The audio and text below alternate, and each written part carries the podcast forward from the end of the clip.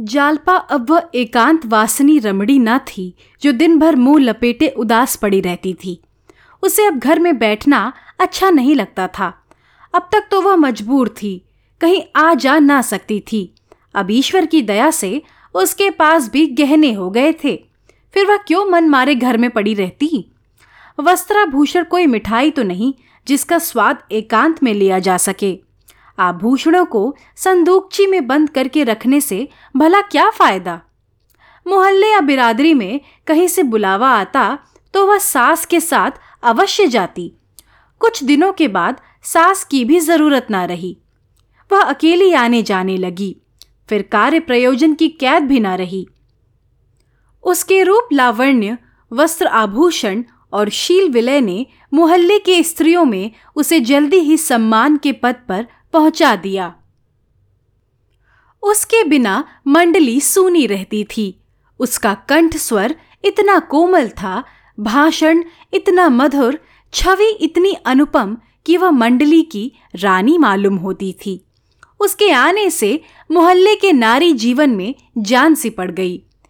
नित्य ही कहीं न कहीं जमाव हो जाता। घंटे दो घंटे गा बजाकर या गपशप करके रमड़ियाँ दिल बहला लिया करती। कभी किसी के घर, कभी किसी के घर। फागुन में पंद्रह दिन बराबर गाना होता रहा। जालपा ने जैसा रूप पाया था, वैसा ही उदार हृदय भी पाया था। पान पत्तों का खर्च प्राय उसी के मत्थे पड़ता। कभी कभी गायने बुलाई जाती। उनकी सेवा सत्कार का भार उसी पर था। कभी कभी वह स्त्रियों के साथ गंगा स्नान करने जाती। तांगे का किराया और गंगा तट पर जलपान का खर्च भी उसके मत्थे जाता। इस तरह उसके दो तीन रुपए रोज उड़ जाते थे। रमा आदर्श पति था। जालपा अगर मांगती तो प्राण तक उसके चरणों पर रख देता। रुपए की हैसियत ही क्या थी? उसका मुँह जोहता रहता था। जालपा उससे इन जमघटों की रोज चर्चा करती।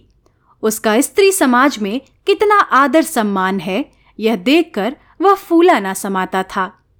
एक दिन इस मंडली को सिनेमा देखने की धुन सवार हुई। वहाँ की बहार देखकर सबकी सब मुग्ध हो गई। फिर तो आए दिन सिनेमा की सैर होने लगी। रमा को अब तक सिनेमा का शौक ना था। शौक होता भी तो क्या करता? अब हाथ में पैसे आने लगे थे, उस पर जालपा का आग्रह, फिर भला वह क्यों ना जाता? सिनेमा गृह में ऐसी कितनी ही रमणियाँ मिलती जो मुँह खोले, निसंकोच, हंसती बोलती रहती थीं। उनकी आज़ादी गुप्त रूप से जालपा पर भी जादू डालती जाती थी। वह घर से बाहर निकलते ही मुँह खोल लेती, मगर संकोचवश पर्दे वाली स्त्रियों के ही स्थान पर बैठती। उसकी कितनी इच्छा होती कि रमा भी उसके साथ बैठता। आखिर वह उन फैशनेबल औरतों से किस बात में कम है? रूप रंग में वह हेठी नहीं, सज धज में किसी से कम नहीं, बातचीत करने में कुशल। फिर वह क्यों पर्दे वालियों के साथ बैठे? रमा बहुत शिक्षित न होने पर भी देश और काल के प्रभाव से उदार था। पहले तो वह पर्दे का ऐसा अनन्य भक्त था कि माता को कभी गंगा स्नान कराने ले जाता तो पंडों तक से ना बोलने देता। कभी माता की हँसी मर्दाने में सुनाई देती तो आकर बिगड़ता। तुमको जरा भी शर्म नहीं है, अम्मा। बाहर लोग बैठे हुए हैं और तुम हंस रही हो। माँ लज्जित हो जाती थी। किंतु अवस्था के साथ रमा का यह लिहाज गायब होता जाता था। उस पर जालपा की रूप छटा उसके साहस को और भी उत्तेजित करती थी। जालपा रूपहीन, काली कलूटी, फूहड़ होती तो वह ज़बरदस्ती उसको पर्दे में बैठाता। उसके साथ घूमने या बैठने में उसे शर्म आती। जालपा जैसी अनन्य सुंदरी के साथ सैर करने में आनंद के साथ गौरव भी तो था। वहाँ के सभ्य समाज की कोई महिला रूप, गठन और श्रृंगार में जालपा की बराबरी न कर सकती थी। देहात की लड़की होने पर भी शहर के रंग में वह इस तरह रंग गई थी, मानो जन्म से शहर ही में रहती आई है। थोड़ी सी कमी अंग्रेज़ी शिक्षा की थी। उसे भी रमा पूरी किए देता था, मगर पर्दे का यह बंधन टूटे भी तो कैसे? भवन में रमा के कितने ही मित्र, कितनी ही जान पहचान के लोग बैठे नज़र आते थे। वे उसे जालपा के साथ बैठे देखकर कितना हंसेंगे। आखिर एक दिन उसने समाज के सामने ताल ठोक कर खड़े हो जाने का निश्चय कर ही लिया। जालपा से बोला, आज हम तुम सिनेमा घर में साथ बैठेंगे। जालपा के हृदय में गुदगुदी सी होने लगी। हार्दिक आनंद की आभा चेहरे पर झलक उठी। बोली, सच? नहीं जी, साथ वालियाँ जीने ना देंगी। रमानाथ, इस तरह डरने से तो फिर कभी कुछ ना होगा। यह क्या स्वांग है कि स्त्रियाँ मुँह छिपाए चिक की आड़ में बैठी रहें? इस तरह यह मामला भी तय हो गया। पहले दिन दोनों झेपते रहे, लेकिन दूसरे दिन से हिम्मत खुल गई। कई दिनों के बाद वह समय भी आया कि रमा और जालपा संध्या समय पार्क में साथ साथ टहलते दिखाई दिए।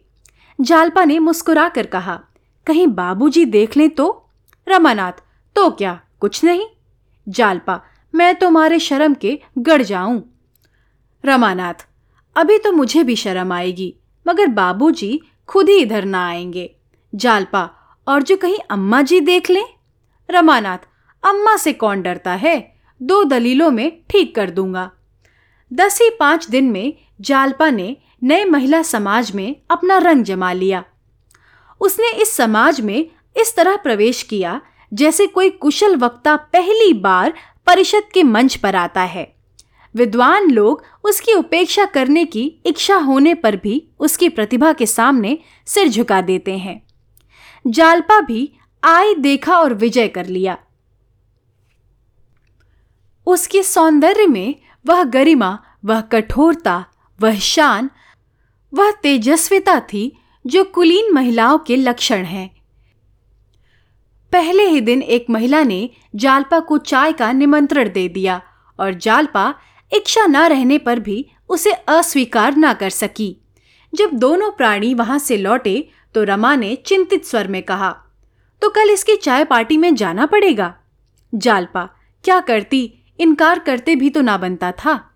रमानाथ तो सवेरे तुम्हारे लिए एक अच्छी सी साड़ी ला दूँ? जालपा, क्या मेरे पास साड़ी नहीं है?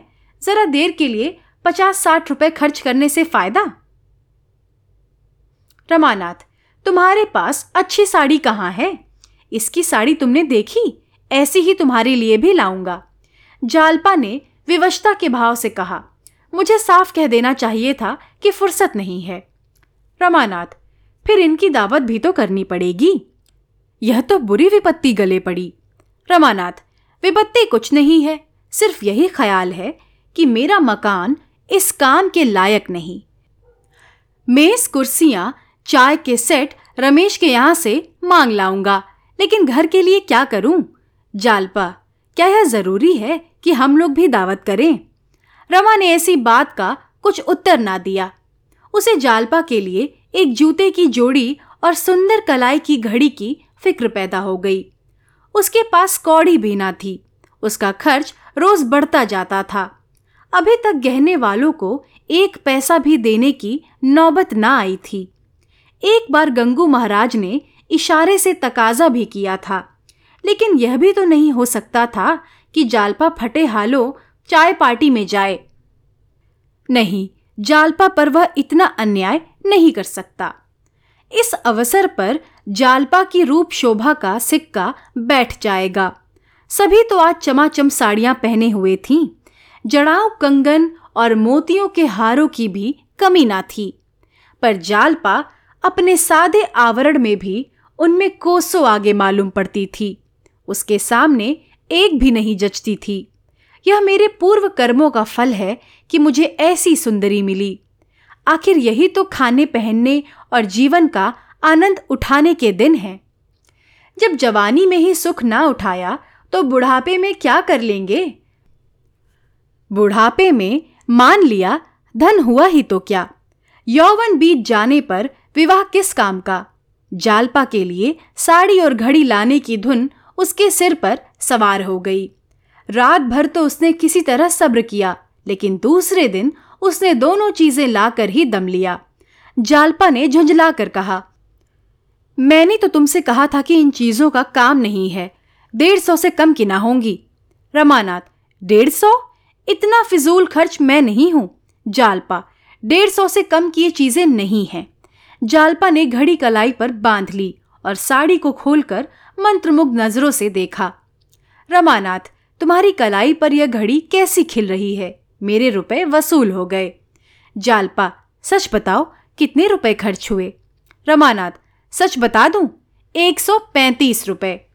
पचहत्तर रुपए की साड़ी, दस के जूते और पचास की घड़ी। जालपा, यह डेढ़ सौ ही हुए। मैंने कुछ बढ़ाकर थोड़े कहा था। मगर यह सब रुपए अदा कैसे होंगे? उस चुड़ैल ने व्यर्थ ही मुझे निमंत्रण दे दिया। अब मैं बाहर जाना ही छोड़ दूँगी। रमा भी इसी चिंता में मग्न था, पर उसने अपने भाव को प्रकट करके जालपा के हर्ष में बाधा ना डाली। बोला, सब अदा हो जाएगा। जालपा ने तिरस्कार के भाव से कहा, कहाँ से अदा हो जाएगा? जरा सुनू। कौड़ी तो बचती नहीं, अदा कहाँ से हो जाएगा? वह तो कहो, बाबूजी घर का खर्च संभाले हुए हैं। नहीं तो मालूम होता। अगर तुम समझते हो कि मैं गहने और साड़ियों पर मरती हूँ, इन चीज़ों को लौटा आओ। रमा ने प्रेमपूर्ण नज़रों से देख कर कहा, इन चीज़ों को रख लो, फिर तुमसे बिना पूछे कुछ न लाऊँगा। संध्या समय जब जालपा ने नई साड़ी और नए जूते पहने, घड़ी कलाई पर बांधी और आईने में अपनी सूरत देखी तो मारे गर्व और उल्लास के उसका मुखमंडल प्रज्वलित हो उठा। उसने उन चीज़ों को लौटाने के लिए भले ही उस समय सच्चे दिल से कहा हो, पर इस समय वह इतना त्याग करने को बिल्कुल तैयार ना थी। संध्या समय जालपा और रमा छावनी की ओर चले। महिला ने केवल बंगले का नंबर बतला दिया था। बंगला आसानी से मिल गया। फाटक पर साइन बोर्ड था। Indrabhushan advocate high court. अब रमा को मालूम हुआ कि वह महिला पंडित इंद्रभूषण की पत्नी थी। पंडित जी काशी के नामी वकील थे। रमा ने उन्हें कितनी ही बार देखा था, पर इतने बड़े आदमी से परिचय का सौभाग्य उसे कैसे होता? छह महीने पहले वह कल्पना भी ना कर सकता था कि किसी दिन उसे उनके घर निमंत्रित होने का गौरव प्राप्त होगा। पर जालपा की बदौलत आज वह अनहोनी बात हो गई। वह काशी के एक बड़े वकील का मेहमान था। रमा ने सोचा था कि बहुत से स्त्री पुरुष निमंत्रित होंगे। पर यहाँ वकील साहब और उनकी पत्नी रतन के सिवा और कोई ना था। रतन इन दोनों को देखते ही बरामदे में निकल आई और उनसे हाथ मिलाकर अंदर ले गई और अपने पति से उनका परिचय कराया। पंडित जी ने आराम कुर्सी पर लेटे ही लेटे दोनों मेहमानों से हाथ मिलाया और मुस्कुरा कर कहा, क्षमा कीजिएगा बाबू साहब, मेरा स्वास्थ्य अच्छा नहीं है। आप यहाँ किसी ऑफ़िस में हैं? रमा ने झेपते हुए कहा, जी हाँ म्यूनिसिपल ऑफ़िस में हूँ। अभी हाल ही में आया हूँ। कानून की तरफ़ जाने का इरादा था, पर नए वकीलों की यहाँ जो हालत हो रही है, उसे देखकर हिम्मत ना पड़ी। रमा ने अपना महत्व बढ़ाने के लिए जरा सा झूठ बोलना अनुचित ना समझा। इसका असर बहुत अच्छा हुआ।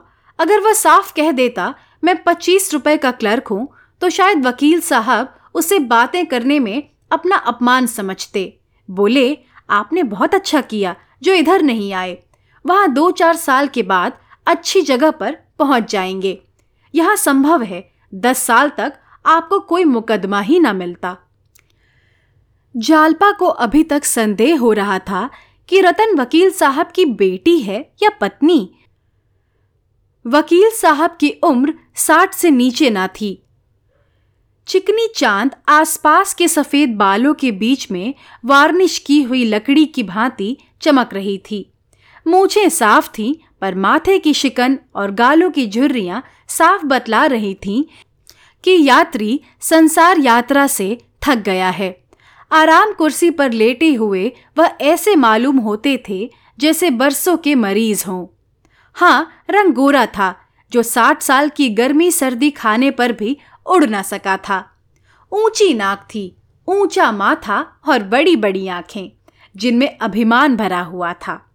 उनके मुख से ऐसा भाषित होता था कि उन्हें किसी से बोलना या किसी बात का जवाब देना भी अच्छा नहीं लगता। इसके प्रतिकूल रतन सांवली सुगठित युवती थी, बड़ी मिलनसार, जिसे गर्व ने छुआ तक ना था। सौंदर्य का उसके रूप में कोई लक्षण ना था। नाक चिपटी थी, मुख गोल, आँखें छोटी, फिर भी वह रानी सी लगती थी। जालपा उसके सामने ऐसी लगती थी, जैसे सूर्यमुखी के सामने जूही का फूल।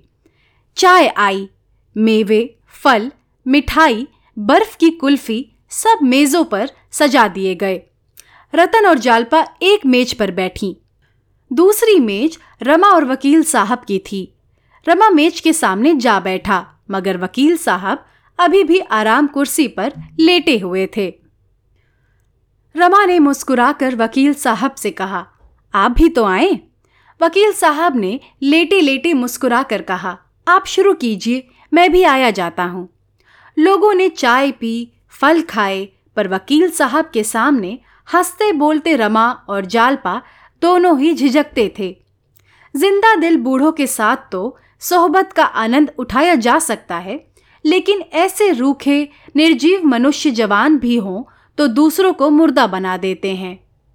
वकील साहब ने बहुत आग्रह करने पर दो घूट चाय पी। दूर से बैठे तमाशा देखते रहे। इसलिए जब रतन ने जालपा से कहा कि चलो, हम लोग जरा बगीचे की सैर करें। इन दोनों महाशयों को समाज और नीति की विवेचना करने दें। तो मानो जालपा के गले का फंदा छूट गया। रमा ने पिंजड़े में बंद पक्षी की भांति उन दोनों को कमरे से निकलते देखा और एक लंबी सांस ली। अगर वह जानता कि यहाँ यह विपत्ति उसके सिर पड़ जाएगी तो आने का नाम ना लेता। वकील साहब ने मुँह सिकोड़कर पहलू बदलते हुए निराश स्वर में कहा, मालूम नहीं, पेट में क्या हो गया कि कोई चीज़ हजम ही नहीं होती। दूध भी नहीं हजम होता। चाय को लोग न जाने क्यों इतने शौक से पीते हैं? मुझे तो इसकी सूरत से भी डर लगता है। पीते ही बदन में ऐठन सी होने लगती है और आँखों से चिंगारियाँ सी निकलने लगती हैं। रमा ने कहा, आपने हाजमे की कोई दवा नहीं की? वकील साहब ने अरुचि के भाव से कहा, दवाओं पर मुझे रत्ती भर भी विश्वास नहीं। इन वैद्य और डॉक्टरों से ज़्यादा बेसमझ आदमी संसार में ना मिलेंगे। किसी में निदान की शक्ति नहीं। दो वैद्यों, दो डॉक्टरों के निदान कभी ना मिलेंगे। लक्षण वही है। पर एक वैद्य रक्त दोष बतलाता है, दूसरा पितृदोष। एक डॉक्टर फेफड़े की सूजन बतलाता है। दूसरा, अमाशय का विकार। बस अनुमान से दवा की जाती है और निर्दयता से रोगियों की गर्दन पर छुरी फेरी जाती है। इन डॉक्टरों ने मुझे तो अब तक जहन्नुम पहुँचा दिया होता, पर मैं उनके पंजे से निकल भागा। योगाभ्यास की बड़ी प्रशंसा सुनता हूँ, पर कोई ऐसे महात्मा नहीं मिलते जिनसे कुछ सीख सकूँ। किताबों के आधार पर कोई क्रिया करने से लाभ के बदले हानि होने का डर रहता है। यहाँ तो आरोग्य शास्त्र का खंडन हो रहा था। उधर दोनों महिलाओं में प्रगाढ़ स्नेह की बातें हो रही थीं। रतन ने मुस्कुराकर कहा, मेरे पतिदेव को देखकर तुम्हें बड़ा आश्चर्य हुआ होगा। जालपा को आश्चर्य ही नहीं, भ्रम भी हुआ था। बोली, वकील साहब का दूसरा विवाह होगा। रतन हाँ अभी पाँच ही बरस तो हुए हैं। इनकी पहली स्त्री को मरे पैंतीस वर्ष हो गए। उस समय इनकी अवस्था कुल पच्चीस साल की थी। लोगों ने समझाया, दूसरा विवाह कर लो। पर इनके एक लड़का हो चुका था। विवाह करने से इनकार कर दिया और तीस साल तक अकेले रहे। मगर आज पाँच वर्ष हुए, जवान बेटे का देहांत हो गया। तब विवाह करना आवश्यक हो गया। मेरे माँ बाप न थे। मामा जी ने मेरा पालन किया था। कह नहीं सकती, इनसे कुछ ले लिया या इनकी सज्जनता पर मुग्ध हो गए। मैं तो समझती हूँ, ईश्वर की यही इच्छा थी। लेकिन मैं जब से आई हूँ, मोटी होती चली जाती हूँ। डॉक्टरों का कहना है कि तुम्हें संतान नहीं हो सकती। बहन, मुझे तो संतान की लालसा नहीं है, लेकिन मेरे पति मेरी दशा देखकर बहुत दुखी रहते हैं। मैं ही इनके सब रोगों की जड़ हूँ। आज ईश्वर मुझे एक संतान दे दे तो इनके सारे रोग भाग जाएँगे। कितना चाहती हूँ कि दुबली हो जाऊँ। गर्म पानी से टप स्नान करती हूँ। रोज पैदल घूमने जाती हूँ। घी, दूध कम खाती हूँ। भोजन आधा कर दिया है। जितना परिश्रम करते बनता है, करती हूँ। फिर भी दिन दिन मोटी ही होती जाती हूँ। कुछ समझ में नहीं आता क्या करूँ। जालपा, वकील साहब तुमसे चिढ़ते होंगे। रतन नहीं बहन, बिल्कुल नहीं। भूल कर भी कभी मुझसे इसकी चर्चा नहीं की। इनके मुँह से कभी एक शब्द भी ऐसा नहीं निकला जिससे इनकी मनोव्यथा प्रकट होती, पर मैं जानती हूँ, यह चिंता इन्हें मारे डालती है। अपना कोई बस नहीं है, क्या करूँ? मैं जितना चाहूँ, खर्च करूँ, चाहे जैसे रहूँ, कभी नहीं बोलते। जो कुछ पाते हैं, लाकर मेरे हाथ पर रख देते हैं। समझाती हूँ, अब तुम्हें वकालत करने की क्या ज़रूरत है? आराम क्यों नहीं करते? पर इनसे घर पर बैठे रहा नहीं जाता। केवल दो चपातियों से नाता है। बहुत जिद की तो दो चार दाने अंगूर खा लिए। मुझे तो इन पर दया आती है। अपने से जहाँ तक संभव हो सकता है, मैं इनकी सेवा करती हूँ। आखिर यह मेरे लिए ही तो अपनी जान खपा रहे हैं। जालपा ऐसे पुरुष को देवता समझना चाहिए। यहाँ तो एक स्त्री मरी नहीं कि दूसरा ब्याह रच गया। तीस साल अकेले रहना सबका काम नहीं है। रतन हाँ बहन, है तो देवता ही। अब भी कभी उस स्त्री की चर्चा आ जाती है तो रोने लगते हैं। तुम्हें उनकी तस्वीर दिखाऊँगी। देखने में जितने कठोर मालूम होते हैं, भीतर से इनका हृदय उतना ही नरम है। कितने ही अनाथों विधवाओं और गरीबों के महीने बाँध रखे हैं। तुम्हारा यह कंगन तो बड़ा सुंदर है। जालपा हाँ बड़े अच्छे कारीगर का बनाया हुआ है। रतन, मैं तो यहाँ किसी को जानती ही नहीं। वकील साहब को गहनों के लिए कष्ट देने की इच्छा नहीं होती। मामूली सुनारों से बनवाते डर लगता है। न जाने क्या मिला दें। मेरी सपत निजी के सब गहने रखे हुए हैं, लेकिन वह मुझे अच्छे नहीं लगते। तुम बाबू रमानाथ से मेरे लिए ऐसा ही एक जोड़ा कंगन बनवा दो, जालपा। देखिए, पूछती हूँ। रतन, आज तुम्हारे आने से जी बहुत खुश हुआ। दिन भर अकेली पड़ी रहती हूँ। जी घबराया करता है। किसके पास जाऊँ? किसी से परिचय नहीं और न मेरा मन ही चाहता है कि उनसे मैत्री करूँ। दो एक महिलाओं को बुलाया, उनके घर गई। चाहा कि उनसे बहनापा जोड़ लूँ। लेकिन उनके आचार विचार देखकर उनसे दूर रहना ही अच्छा मालूम हुआ। दोनों ही मुझे उल्लू बनाकर लूटना चाहती थीं। मुझसे रुपए उधार ले गईं और आज तक दे रही हैं। श्रृंगार की चीज़ों पर मैंने उनका इतना प्रेम देखा कि कहते लज्जा आती है। तुम घड़ी आधा घड़ी के लिए रोज चली आया करो बहन। जालपा, वाह, इससे अच्छा और क्या होगा? रतन, मैं मोटर भेज दिया करूँगी। जालपा क्या ज़रूरत है? तांगे तो मिलते ही हैं। रतन, न जाने क्यों तुम्हें छोड़ने को जी नहीं चाहता। तुम्हें पाकर रमानाथ जी अपना भाग्य सराहते होंगे। जालपा ने मुस्कुरा कर कहा, भाग्य वाग्य तो कहीं नहीं सराहते, घुड़कियाँ जमाया करते हैं। रतन, सच? मुझे तो विश्वास नहीं आता। लो, वह भी तो आ गए। पूछना ऐसा दूसरा कंगन का जोड़ा बनवा देंगे? जालपा क्यों? चरणदास से कहा जाए तो ऐसा कंगन का जोड़ा कितने दिन में बना देगा? रतन ऐसे ही कंगन बनवाना चाहती है। रमा ने तत्परता से कहा हाँ बना क्यों नहीं सकता? इससे बहुत अच्छे बना सकता है। रतन, इस जोड़े के क्या लिए थे? जालपा, आठ सौ के थे। रतन, कोई हरज नहीं, मगर बिल्कुल ऐसा ही हो। इसी नमूने का। रमा हाँ हाँ बनवा दूँगा। रतन, मगर भाई अभी मेरे पास रुपए नहीं हैं। रुपए के मामले में पुरुष महिलाओं के सामने कुछ नहीं कह सकता। क्या वह कह सकता है? इस वक्त मेरे पास रुपए नहीं है। वह मर जाएगा, पर यह उज्र ना करेगा। वह कर्ज लेगा, दूसरों की खुशामद करेगा, पर स्त्री के सामने अपनी मजबूरी ना दिखाएगा। रुपए की चर्चा को ही वह तुच्छ समझता है।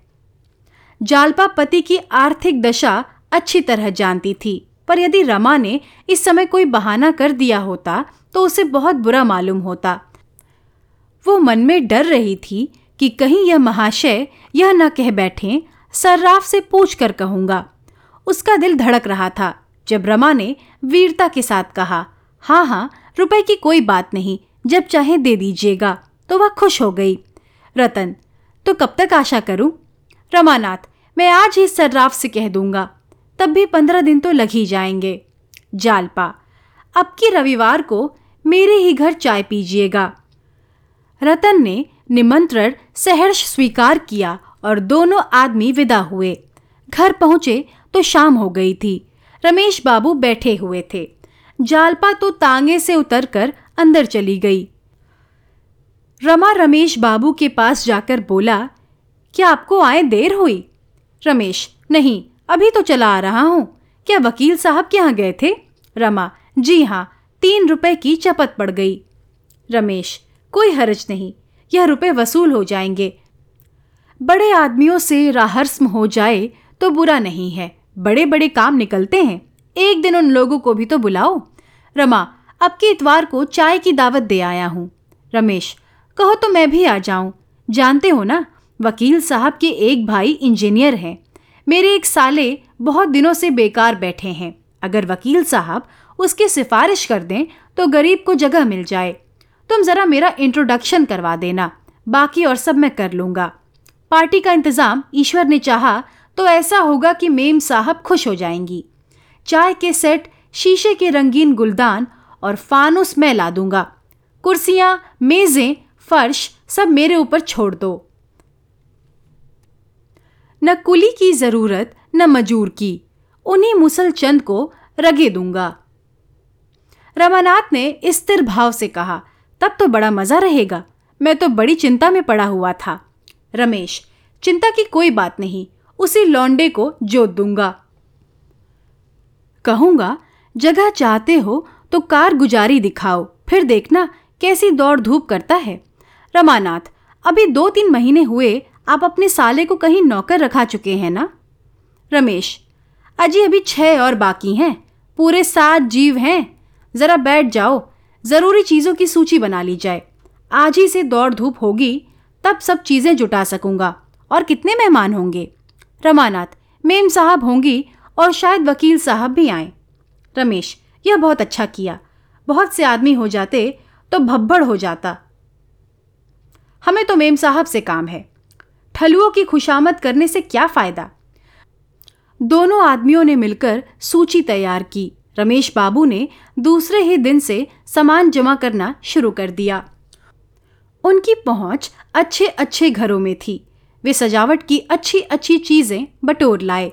सारा घर जगमगा उठा। दयानाथ भी इन तैयारियों में शरीक थे। चीज़ों को करीने से सजाना उनका काम था। कौन गमला कहाँ रखा जाए? कौन तस्वीर कहाँ लटकाई जाए? कौन सा गलीचा कहाँ बिछाया जाए? इन प्रश्नों पर तीनों मनुष्यों में घंटों वाद विवाद होता था। दफ्तर जाने से पहले और दफ्तर से आने के बाद तीनों इन्हीं कामों में जुट जाते थे।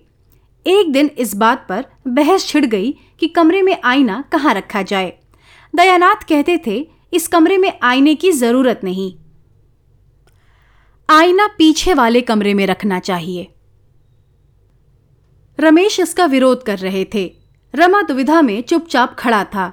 न इनकी सी कह सकता था, न उनकी सी। दयानाथ, मैंने सैकड़ों अंग्रेज़ों के ड्राइंग रूम देखे हैं, लेकिन उनमें कहीं भी आईना लगा हुआ नहीं देखा। आईना श्रृंगार के कमरे में रहना चाहिए। यहाँ आईना रखना बेतुकी सी बात है।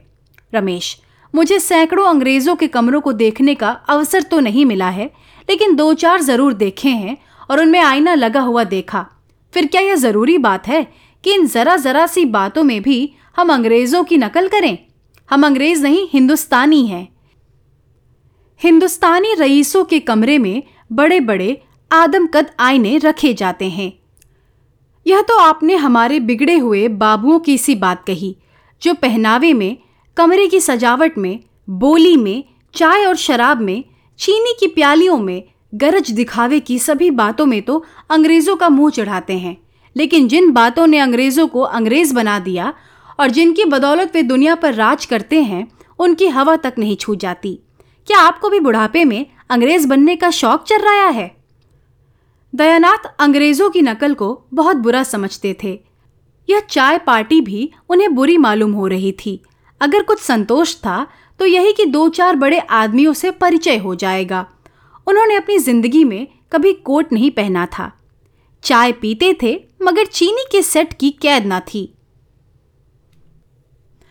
कटोरा कटोरी गिलास, लोटा तसला, किसी से भी उन्हें आपत्ति न थी, लेकिन इस वक्त उन्हें अपना पक्ष निभाने की पड़ी थी। बोले, हिंदुस्तानी रईसों के कमरे में मेजें कुर्सियाँ नहीं होती। फर्श होता है। आपने कुर्सी मेज लगाकर इसे अंग्रेज़ी ढंग पर तो बना दिया। अब आईने के लिए हिंदुस्तानियों की मिसाल दे रहे हैं। या तो हिंदुस्तानी रखिए या अंग्रेज़ी। यह क्या कि आधा तीतर, आधा बटेर। कोट, पतलून और चौगोशिया टोपी तो नहीं अच्छी मालूम होती। रमेश बाबू ने समझा था कि दयानाथ की ज़ुबान बंद हो जाएगी। लेकिन यह जवाब सुना तो चकराए। मैदान हाथ से जाता हुआ दिखाई दिया। बोले तो आपने किसी अंग्रेज़ के कमरे में आईना नहीं देखा? भला ऐसे दस पाँच अंग्रेज़ों के नाम तो बताइए। एक आपका वही किरंटा हेड क्लर्क है। उसके सिवा और किसी अंग्रेज़ के कमरे में तो शायद आपने कदम भी ना रखा हो। उसी किरंटे को आपने अंग्रेज़ी रुचि का आदर्श समझ लिया है। खूब मानता हूँ। दयानाथ, यह तो आपकी ज़ुबान है। उसे किरंटा चमरेशियन, पिलपिली, जो चाहे कहें, लेकिन रंग को छोड़कर वह किसी बात में अंग्रेज़ों से कम नहीं, और उसके पहले तो यूरोपियन था। रमेश इसका कोई जवाब सोच ही रहे थे कि एक मोटर कार द्वार पर आकर रुकी और रतनबाई उतरकर बरामदे में आई। तीनों आदमी चटपट बाहर निकल आए। रमा को इस वक्त रतन का आना बुरा मालूम हुआ। डर रहा था कि कहीं कमरे में भी ना चली आए, नहीं तो सारी कलई खुल जाए। आगे बढ़कर हाथ मिलाता हुआ बोला, आइए, यह मेरे पिता हैं और यह मेरे दोस्त रमेश बाबू हैं। लेकिन उन दोनों सज्जनों ने न हाथ बढ़ाया और न जगह से हिले। सकपकाए से खड़े रहे। रतन ने भी उनसे हाथ मिलाने की ज़रूरत न समझी। दूरी से उनको नमस्कार करके रमा से बोली, नहीं बैठूँगी नहीं, इस वक्त फुर्सत नहीं है, आपसे कुछ कहना था। यह कहते हुए वह रमा के साथ मोटर तक आई और आहिस्ता से बोली आपने सर्राफ से कह तो दिया होगा? रमा ने निसंकोच होकर बोला, जी हाँ बना रहा है। रतन, उस दिन मैंने कहा था, अभी रुपए ना दे सकूँगी, पर मैंने समझा, शायद आपको कष्ट हो, इसलिए रुपए मंगवा लिए। आठ सौ चाहिए ना? जालपा ने कंगन के दाम आठ सौ बताए थे। रमा चाहता तो इतने रुपए ले सकता था, पर रतन की सरलता और विश्वास ने उसके हाथ पकड़ लिए। ऐसी उदार निष्कपट रमड़ी के साथ वह विश्वासघात न कर सका। वह व्यापारियों से दो दो चार चार आने लेते जरा बिना झिझकता था। वह जानता था कि वे सब भी ग्राहकों को उल्टे छुरे से मूंढते हैं। ऐसों के साथ ऐसा व्यवहार करते हुए उसकी आत्मा को लेश मात्र भी संकोच न होता था। लेकिन इस देवी के साथ यह कपट व्यवहार करने के लिए किसी पुराने पापी की ज़रूरत थी। कुछ सकुचाता हुआ बोला क्या जालपा ने कंगन के दाम 800 बतलाए थे? उसे शायद याद न रहा होगा। उसके कंगन 600 के थे। आप चाहे तो 800 का बनवा दूँ? रतन, नहीं, मुझे तो वही पसंद है। आप 600 का ही बनवाइए। उसने मोटर पर से ही अपनी थैली उठाकर सौ सौ रुपए के छह नोट निकाले। रमा, ऐसी जल्दी क्या थी? चीज़ तैयार हो जाती, तब हिसाब हो जाता।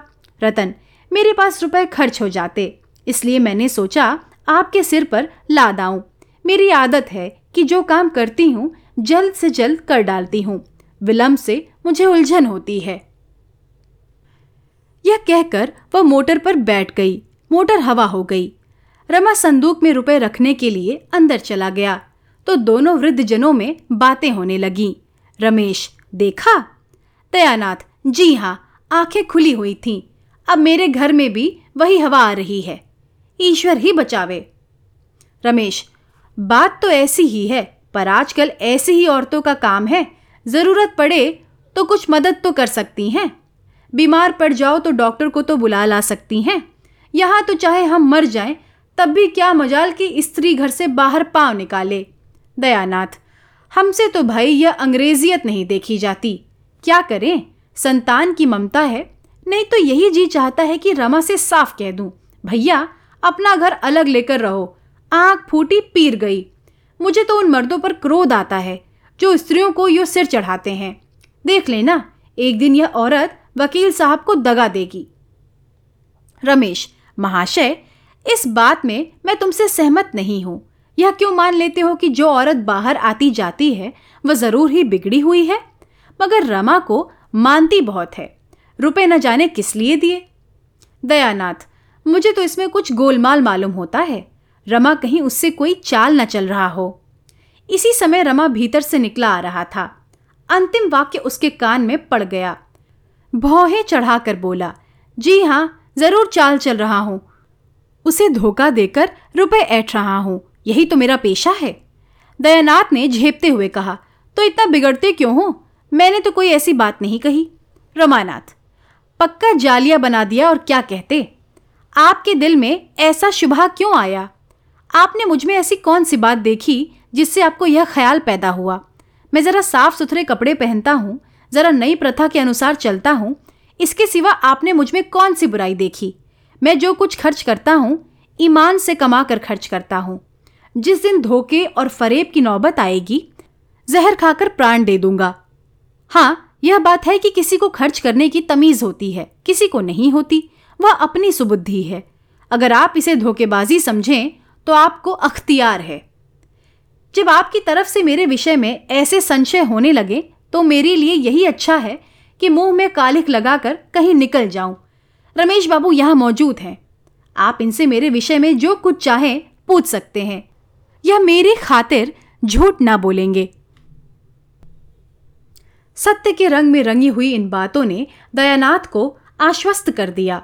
बोले, जिस दिन मुझे मालूम हो जाएगा कि तुमने यह ढंग अख्तियार किया है, उससे पहले मैं मुँह में कालिख लगाकर निकल जाऊँगा।